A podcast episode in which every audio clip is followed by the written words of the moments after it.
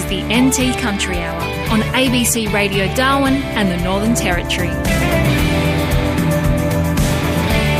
Hello, I'm Michelle Stanley with you for the Country Hour this afternoon, and I'm taking you to Central Australia today to a hay farm, jumping through the hoops to get organic certification.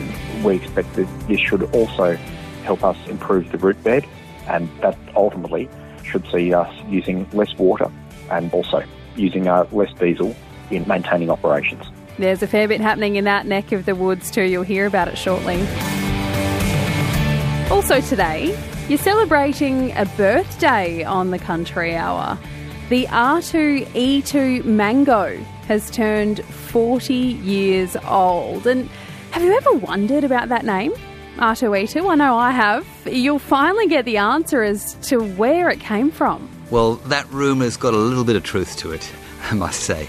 And uh, that name stuck. Yeah, look, I'm not going to give it away just yet. You'll have to keep listening to the Country Hour to find out where that name came from. The R2E2 Mango turning 40 years old. First up today, though, you might have noticed the cost of unleaded petrol falling recently. That's th- thanks to a slump in the global price of crude oil in November. But diesel prices remain stubbornly high in many places. So, what's the dif- the price? What's behind the price difference between petrol and diesel? Max Rowley takes a look. I'm at a refueling depot in Katherine next to a couple of triple road trains, livestock trucks that are fueling up before they head off to move some more cattle. Uh, Johnny just finished fueling here. That's Jim Gozzo, the Katherine manager for Road Trains of Australia. He's ready to go and he's, he's got to go and tear off at the moment and then uh, he's ready for his next job tomorrow. How much fuel goes into one of these trucks? Oh, these hull about 2,200 or something, I think, these ones. Gee, that's a lot, that's a lot of fuel. Yeah, multiply that by what we're getting charged for it, it's a lot of money. In fact, Jim Gozzo says that fuel is one of the business's main costs. It's a big expense, yeah. It's huge, huge. And, you know, diesel prices are pretty high at the moment. Take me through just the kind of impact that that's having on your business. Well, you've got to pass it on the consumer, and the passers, which is our friends and our customers, alternatively, they've got to pass it on as well, you know. And uh, so it's the government that's passed it on to us, so you pass it on, you know. Obviously, you don't consume the whole lot, but uh, it's, a, it's a big cost. So you bear some of that cost yourself? Absolutely. Yeah. Yeah. As everyone else does as well. It sounds like a bit of a perfect storm at the moment with, you know, worker shortages. You've had high AdBlue prices in the past year. They've skyrocketed. Now diesel costs as well. Yeah, well, they blame COVID, then they blame the war over there, Ukraine. Nothing's changed, and the price is still the same. So the worst thing is you've got to pass the cost on to someone. Someone's got to pay at the end of the day, and that's what's happening at the moment. I think all the customers are paying, everyone's paying. But if you're going off wholesale diesel prices, truckies and other motorists should be paying less, with the price dropping over the past month. So why isn't that translating to lower prices at the Bowser? Here's Geoff Trotter, General Manager of FuelTrac. Well, the, the short answer is there's no strict competition laws that apply in the Northern Territory. So there's no price capping, there's no maximum retail price. So service station owners, oil companies basically set the price at whatever level they like. And given that they can do that, they have chosen to increase their profit margin to the extent that if you took the situation in Darwin, uh, back on the 2nd of November, the average diesel price in Darwin was about $2.40 a litre at the pump. The wholesale price was $2.20. That gave them a retail margin of 20 cents a litre. Today, the average diesel price in Darwin is $2.37. The underlying wholesale price is $1.95. So they're now making 42 cents a litre, double what they were making back on the 2nd of November. So the international price has dropped, but diesel retailers, service stations have pretty much converted that international price drop to an increase in their gross profit margin. They, they've, they've taken 20 cents a litre of the 25 cent a litre drop and convert it into an extra profit for themselves. And so Territorians are paying more for their fuel than Australians in other parts of the country? Uh, no, no. The um, oil companies are pretty much equal opportunity offenders around Australia. Um, you know, um, most diesel users in Australia are being held to ransom by these oil companies. Most price locations that we check have not had anything like a reduction of 25 cents a litre in their retail prices, nothing like it. So the question is, what are bodies like the ACCC and Treasury, who said that they were very, very closely monitoring petrol prices and diesel prices in Australia to ensure that motorists wouldn't miss out on, on international price movements. Um, well, let me tell you, they've missed very badly what's been going on with the diesel prices in Australia. Any theories as to why this is affecting diesel more than unleaded? Uh, well, there hasn't been any particular focus by government bodies. Um, if you look at the comments in relation to you know, the ACCC, Treasury, and so on, pretty much the focus is almost exclusively on on petrol prices. And to be honest, uh, the media doesn't normally take much interest in diesel prices either, despite the fact that the amount of diesel used in Australia at about 30 billion litres is almost double the 15 or 16 billion litres of petrol that's used in Australia every year.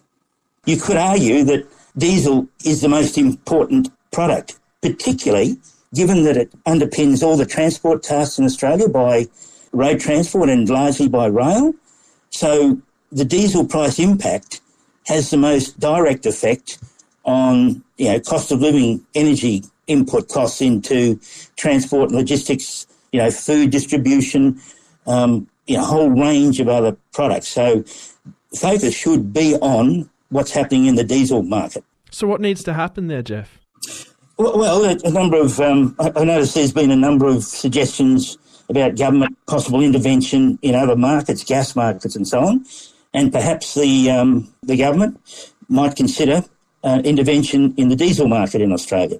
If not the federal government, then the ACCC has a role in certainly monitoring these prices and calling them out if in fact um, they consider that international price drops have not been passed through to diesel users in Australia. And Treasury should be very interested because of the impact on the budget and the CPI calculation. Meanwhile, back at the fuel depot, Jim Gozzo says he hopes something will change. Uh, I think everyone's struggling, whether it's cattle transport, road freight, tipper freight, whatever. And um, we do worry about the pastoralists because they got to buy fuel too. That's our bread and butter, as to speak. You know, we look after them and they look after us. So it's getting charged on a little bit here and there. So yeah, I, I feel for them. I think everyone needs a bit of a everyone needs a break. It's it's over the top. That's Jim Gozzo. He's the Katherine Manager of Road Trains Australia, ending that report by Max Rowley. And the Country Hour has contacted the Australasian Convenience and Petroleum Marketers Association and the ACCC. We hope to bring you comment from them tomorrow. I wonder what you're seeing on 0487 1057 what difference you're seeing in the price of petrol and diesel, whether it's going down where you are, hopefully. 0487 1057 is the text. 21 to 1 on the Country Hour. Michelle Stanley along with you this afternoon. This is The Waifs, Fish, Fisherman's Daughter. That is The Waifs. Slow down. And Fisherman's Daughter on the Country Hour. It is 17 to 1. G'day folks, I'm Darcy Skur. I'm the farm supervisor at Pinata Farms Katherine here in Mataranka. Um, I'm a third generation farmer for a family owned business and company, so yeah, I'm probably one of the guys out there and yeah, you listen to the country hour. The owners of the Ulu Hay Farm near Ti Tree in central Australia are working to have the property certified organic. The Kaysen Group, which also owns the neighbouring Aileron station, bought the irrigation property last year from Ray, Roy Chisholm. and have plans to plant industrial hemp in 2023. Managing Director Craig Astle told Dan Fitzgerald about what's happened at the farm since Kaysen took over.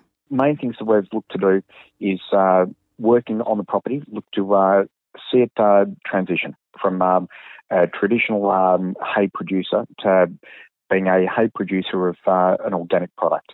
And that uh, has come about in part based on um, also our uh, significant work that's been done in innovation R&D around soil microbes, soil health, and looking to um, also shift onto a organic uh, fertilizer regime, which was always the plan. So the property had historically um, been growing using traditional methods and uh, inputs such as uh, urea and NPK, and uh, we've now uh, moved the property across to using uh, just organic uh, fertilizer inputs, microbes, and that will allow us to be immediately producing organic in conversion product. And why does Kaysen want to get that organic certification for the farm and go organic? Uh, one of the key things is that uh, in around the Alice Springs uh, district area, there are a number of properties that are organic properties that will allow us to be able to supply them directly with an organic hay. And uh, also for us with uh, Aileron, it's going to uh, allow us to also see that our livestock will um, transition into being an organic product as well. Medium term, we're looking towards our certification being uh, USDA, which will uh, also allow us to uh, to move into the USA uh, market with uh, a processed packaged product uh, as far as our livestock from Aileron. So for, for beef to be certified organic, um, when the, the, cattle occasionally eat hay in Central Australia, that hay needs to be organic, correct? that is correct. so this is very beneficial for us. Um, the purchase of the Ti Tree property uh, always seen to be strategic uh, for that reason, as uh, it allows us to ensure that uh, the future of uh, what we're uh, undertaking on Aileron means that we can look to service those those markets domestically and overseas. And how has the conversion to going organic on the hay farm going? Is it um, is it more difficult, or or how are things going? Uh, process of uh, fertiliser application is uh, the same as what uh, was undertaken using uh, the traditional method of uh, distribution of fertiliser.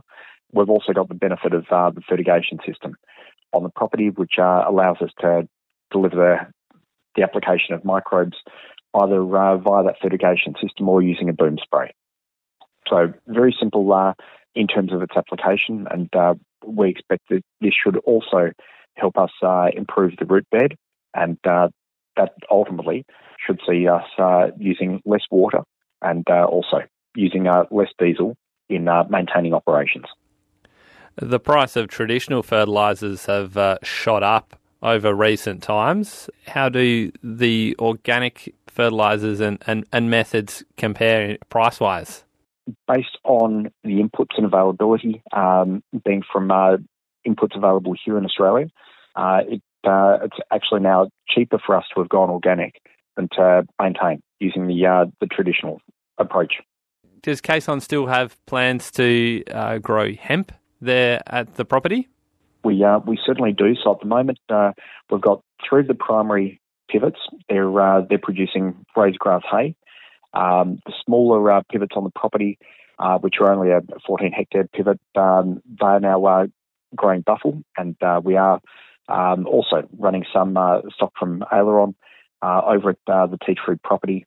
And uh, we've got plans uh, in place for a further three uh, 28 hectare pivots, which um, we expect will be a combination of, once again, Rhodes grass, lucerne, and possibly one of those will be also for hemp.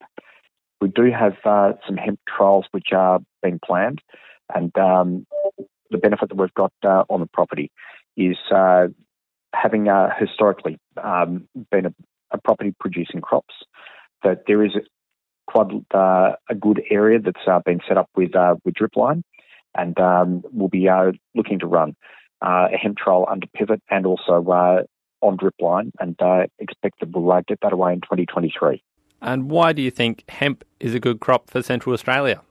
Given the experience that we've got uh, with another company that we're uh, strategically involved with out of Western Australia, uh, where we have grown quite considerable uh, crops under centre pivot, um, and those crops have been for production of uh, seed stock to be used in um, the emerging uh, protein industry, uh, as well as the food and fibre, which has been uh, also utilised for multiple different uh, purposes, whether it be for the building industry or as a fibre and hurd. And uh, we think the conditions in Central Australia are, in fact, um, ideal, and in particular for the Ti Tree property sitting above the Tropic of Capricorn. Um, we think there is a good chance that we should be able to consistently get three crops a year growing were you just running a pure hemp crop. Craig Astle is the managing director of Kaysen Group, He was speaking with Dan Fitzgerald about the organic plans for its hay farm near Ti Tree in Central Australia, and also, also those industrial hemp plans at Aileron Station next year as well. On the topic of organics, the peak body for Australia's organic industry is optimistic about demand for its members' produce despite rising cost of living pressures. Research from Australian Organic Limited earlier this year shows on average organic products are around 30% more expensive than conventional items across supermarket shelves. That's everything, not just fruit and veggies. But Chief Executive Niki Ford says some lines are actually cheaper.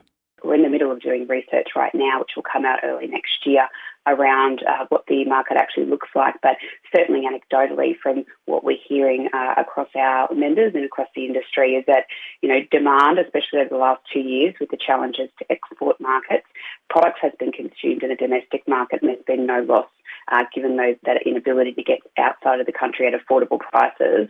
So we know that people want more. Um, globally, people have been wanting more, uh, especially because organic provides you a product that doesn't have all the additives that non organic products have, and that's from additional chemicals in production all the way through to additives um, in new manufactured or um, livestock products. So people want higher quality products that don't have the additives, and that's what organic, certified organic, um, provides you. You mentioned earlier, I think it was uh, organic produce is around 30% more expensive. Um, given the cost of living pressures, is that turning people away lately? So uh, that's a category average. So 32 is across all different categories, not just uh, fruit and veggies.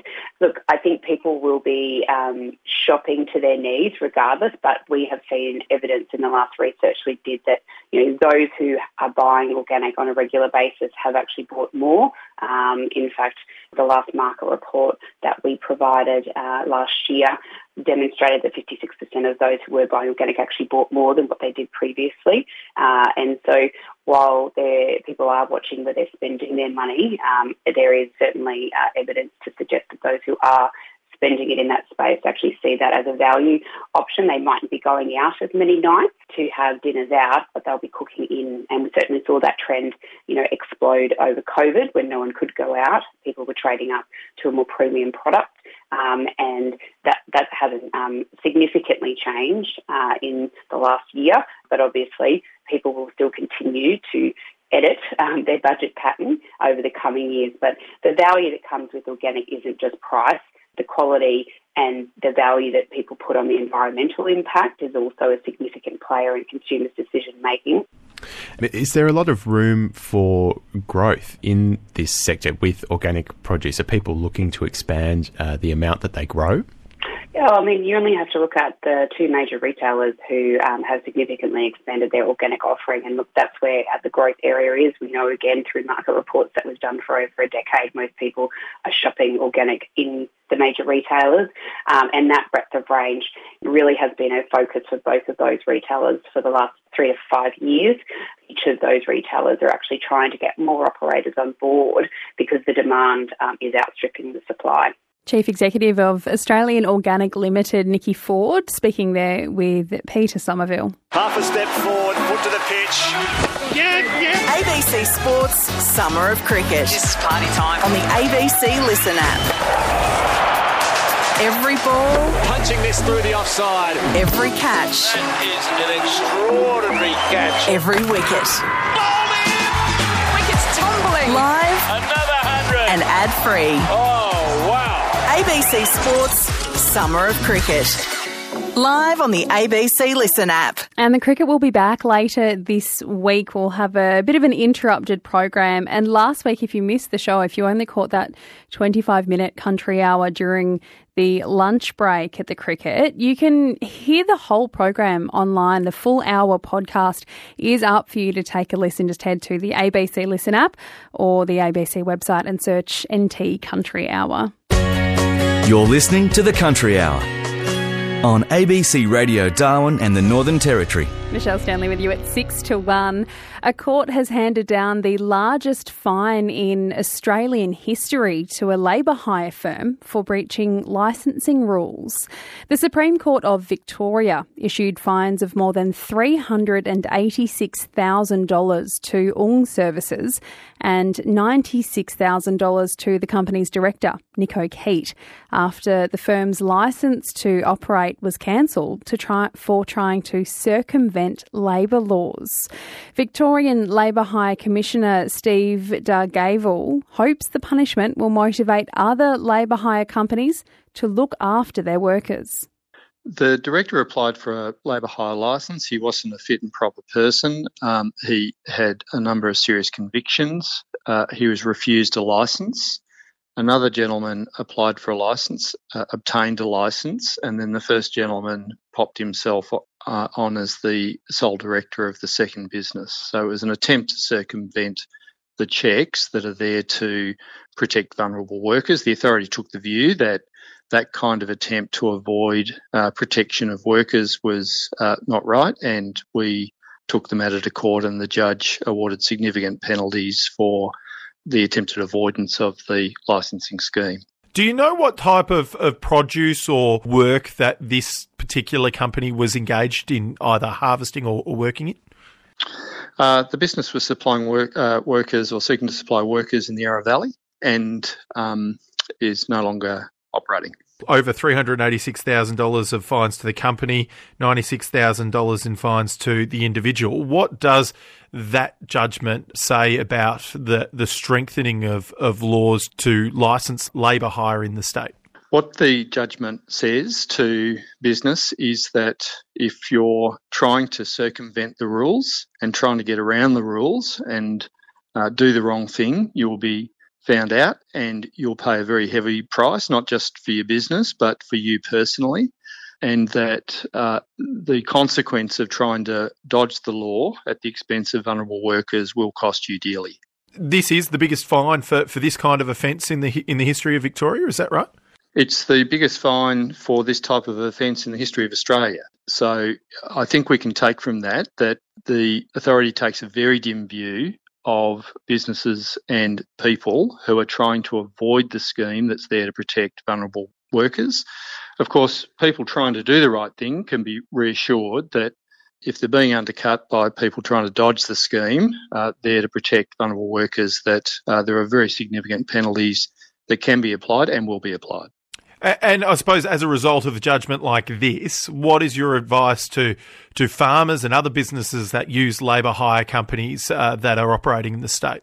Well, uh, the advice is remains the same, which is please make sure you're using licensed labour hire providers and make sure that uh, everyone in the supply chain is licensed. So if you've got a subby or a, a subby of a subby on your site and you're not quite sure, try and find out because um, it is your obligation to make sure that you're dealing with businesses that are uh, operating in accordance with the law. And that's to make sure we've got a level playing field, uh, make sure that the work, workforce is being treated properly, and we've got a sustainable industry. Is this a one off type of judgment, or are there other or similar cases that are currently being brought before the courts?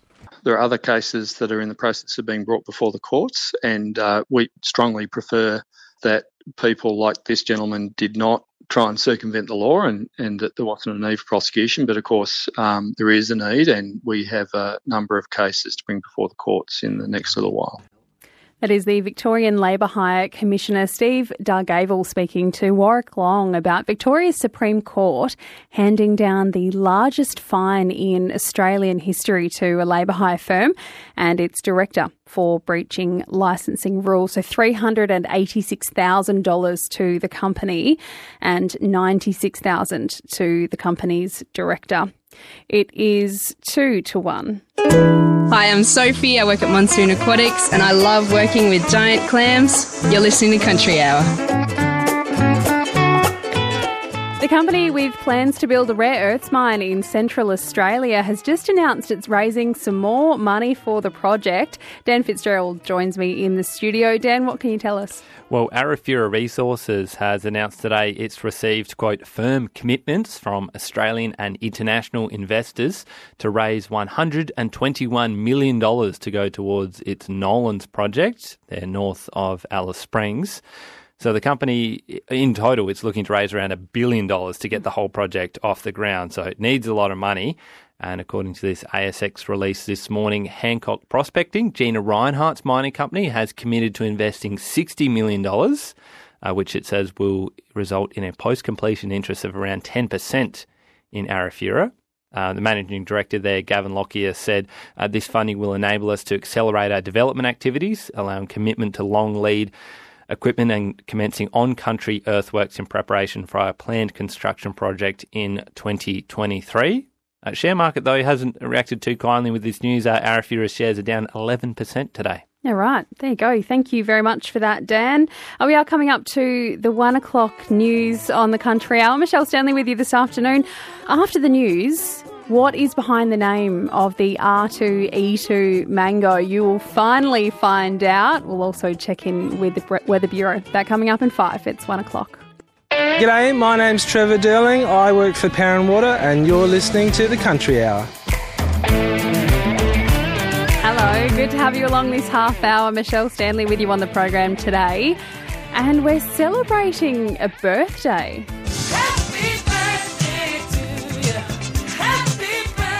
The R2E2 Mango has turned 40 years old.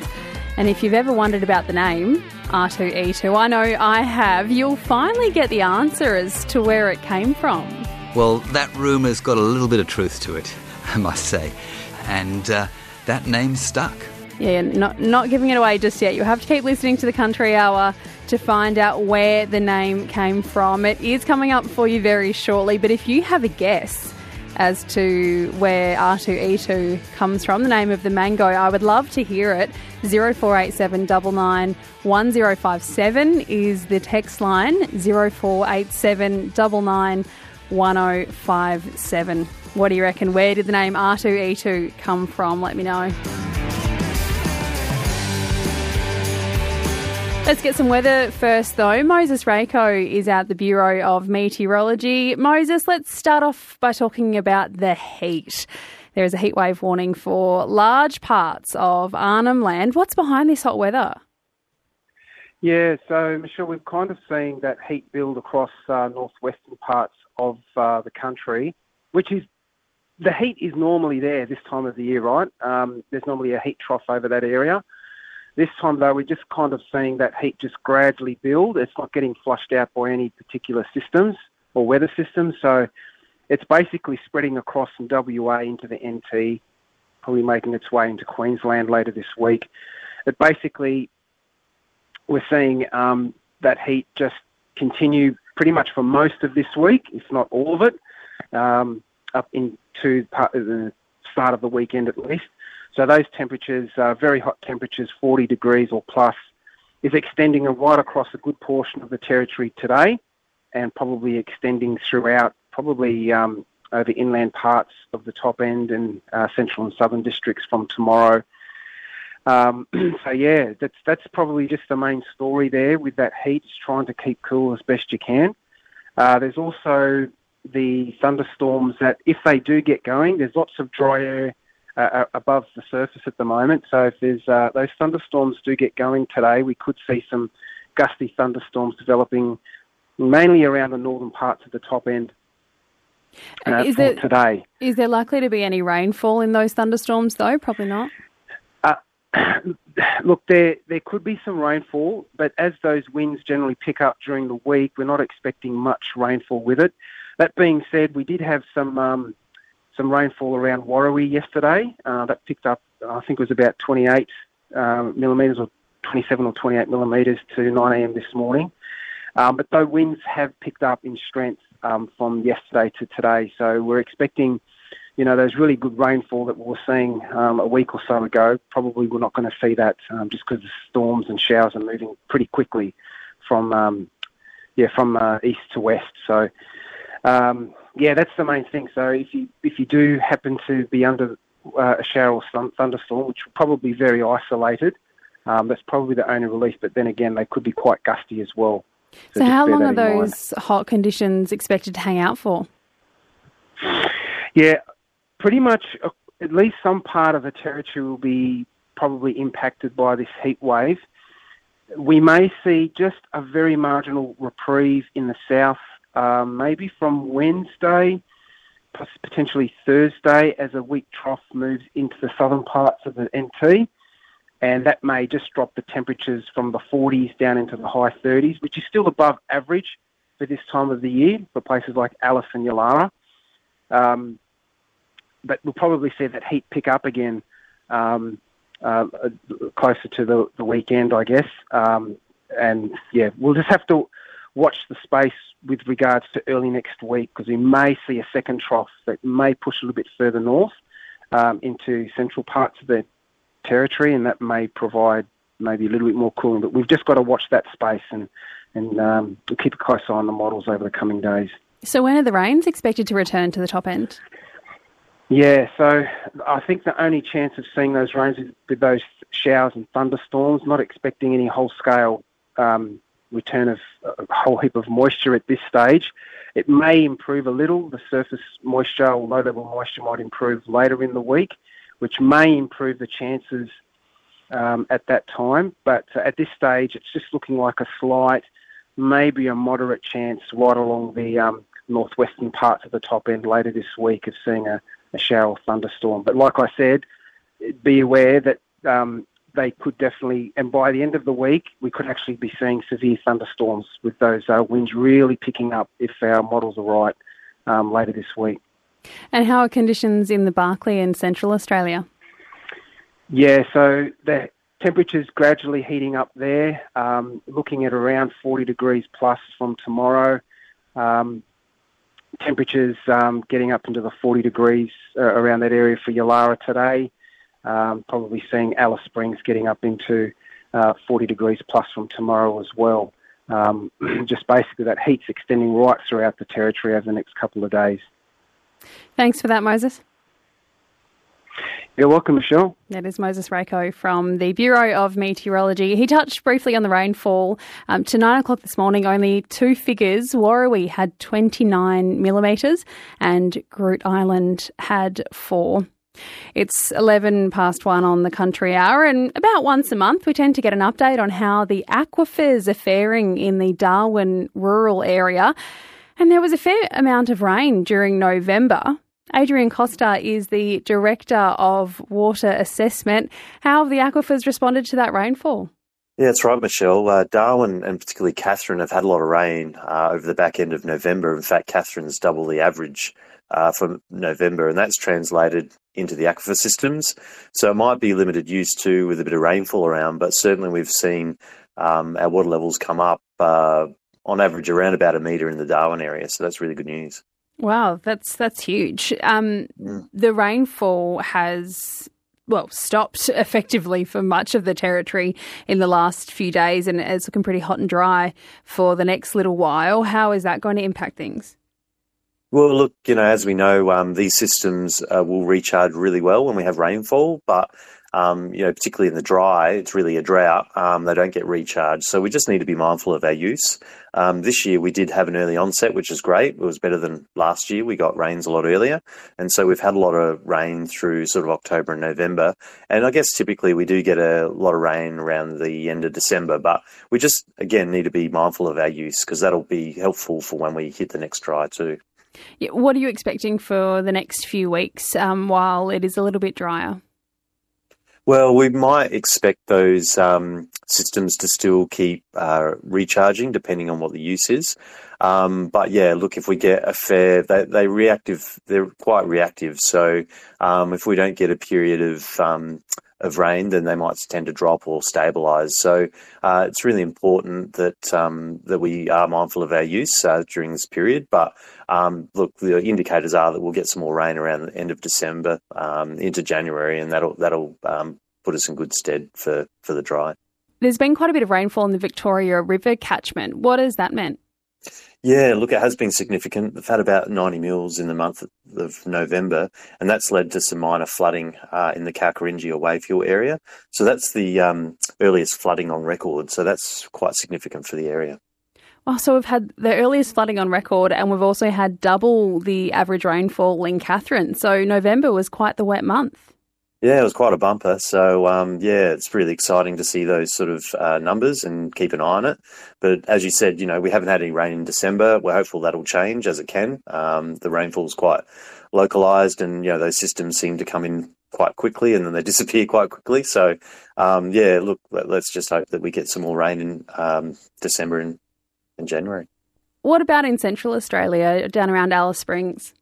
Yeah, look, they have had some rainfall. Uh, my records here say that they've had um, around about 50 mils in November, which is around about average, maybe just above it. So they have had some rain, which is which is very interesting. And we remember last year that November and, and earlier this year in February was some some uh, big months for them.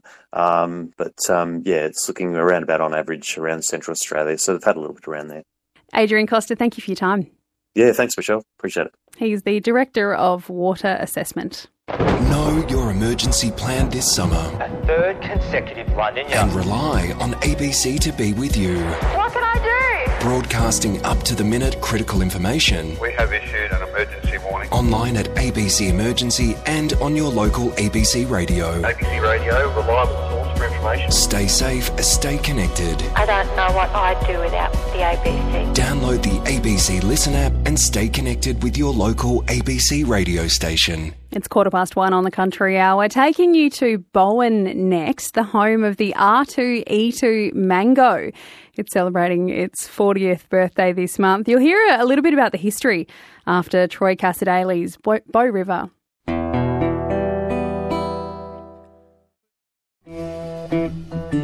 That is Troy Cassar-Daley and his take on Bow River. It's 20 past one. Hi, I'm Jake Stringer. I'm the manager of Kidman Spring Station, and you're listening to the Country Hour. We're actually celebrating a pretty special birthday on the Country Hour today. The R2E2 mango variety is turning 40 years old. It was the first variety to branch off in a big way from the Kensington Pride mango. And of course, since then, there have been plenty of new varieties come along. Dr. Ian Bally is one of the researchers who worked on developing the original R2E2. He spoke with Lucy Cooper about how the variety came about. The original experiment that led to the um, selection of the R2E2 variety um, was started in the mid 70s, early to mid 70s, and it came about after um, a program was um, put together to see if we could introduce and evaluate international varieties, some local selections to complement the, the then growing uh, popularity of the Kensington Pride variety. So Kensington Pride was becoming popular with consumers, that great flavour that we're all used to, but unfortunately the uh, productivity wasn't wasn't brilliant. And so it was thought that we needed to actually find other varieties that would extend the season and uh, maybe improve the productivity. So we had a, a good genetic basis of which the industry could grow. How common is it for plant breeders and plant scientists to be involved with the creation of a variety as successful as the R2E2 variety? Yes, well, I suppose all plant breeders um, endeavour to produce varieties that are going to make a difference with industry. And often in some of the vegetables or the grains or other species, um, there's a lot of breeding effort and varieties change every three to five years. With tree crops, it's a bit slower and with tropical and subtropical tree crops, it's even slower still. There's a lot less effort, and um, when we do come up with something that makes a difference, um, it tends to be grown for a long time because mango orchards aren't planted for one or two years, they're planted for up to 40 years. How does it feel to be one of those scientists involved with creating a variety that's a household name? Well, it makes me feel proud, and it uh, it's a great basis to um, keep a, a breeding program going. Having done it once, we're always striving to do it again with new varieties for the future. And you know, what characteristics that does that fruit hold that makes it so popular? Well, as I said earlier, at the time we were looking for a variety that could supplement um, Kensington Pride and probably surpass a lot of the green stringy commons that were being marketed at the time. So R2E2 came along and came out of uh, a trial that we had on the Bowen Research Station here, where we planted a whole range of seedlings from Florida and international and Australian varieties, and we were looking for diversity. So in um, the very early 80s, we um, cropped R2E2 for the first time, and we noticed that it had a, a nice large fruit, which uh, was always a, a, a, great thing to, to find in a variety. Great blush, but also a very round shape, which gave it over 70% uh, flesh recovery. So that's really good for the consumer. But probably the main characteristics which has stood it in good stead over those years is its firmness of flesh and its shelf life. And that has allowed it to become the mainstay of the Australian export market. And I've got to ask, naming mango varieties, what went into the name R2E2? Because there is quite the, I would say, industry rumour that everyone was just a big Star Wars fan and simply just liked R2D2 and decided to put an E in there. But surely there's there's something else behind that. Well, that rumour's got a little bit of truth to it, I must say. So. The original trial on the Bowen Research Station here was planted in the block E2. Um, there were several rows, and the tree was in row two, so E2, R2, and it was tree number one or tree number two, I don't quite remember. But um, that name is a little bit difficult to say and doesn't roll off the tongue that well. So um, we shortened it to um, R2E2 and putting the, the row 2 E2, block E2 first, and then we dropped the T2. But as you say, and as the rumours say, the, um, the Star Wars uh, little um, drone robot was very popular at the time, and so the R2E2, R2D2 rolled off everyone's tongue, and so it was very easy to remember, and uh, that name stuck. Well, I'm very glad to hear that there is some truth to that rumour because it just makes it so much more fun. I'm now going to be speaking with a grower here in Bowen. Would you mind introducing yourself? Lionel Francis Williams, and uh, I've been a farmer all my life. I uh, came to Bowen about 46, 47 years ago. Lionel, as a mango grower in Bowen 40 years ago, why did you decide to take on the R2E2 variety? Well, we originally came to Bowen and we grew tomatoes. And I decided that we needed a more permanent crop because with tomatoes you start off with bare ground every year. And the R2E2 variety had just been uh, released and, and it looked like a fairly good option. And so when I decided that I was going to plant mangoes, we, we took that option up of planting the new variety. Uh, I didn't know much about it, but we, we saw some of the fruit uh, and it looked pretty good. And so that was where it started. I, I, we planted an orchard, um, finished up with about 100 acres of R2E2 fairly early in the piece, and we've still got those trees. 40 years ago, would you describe that decision to try that variety as a risk?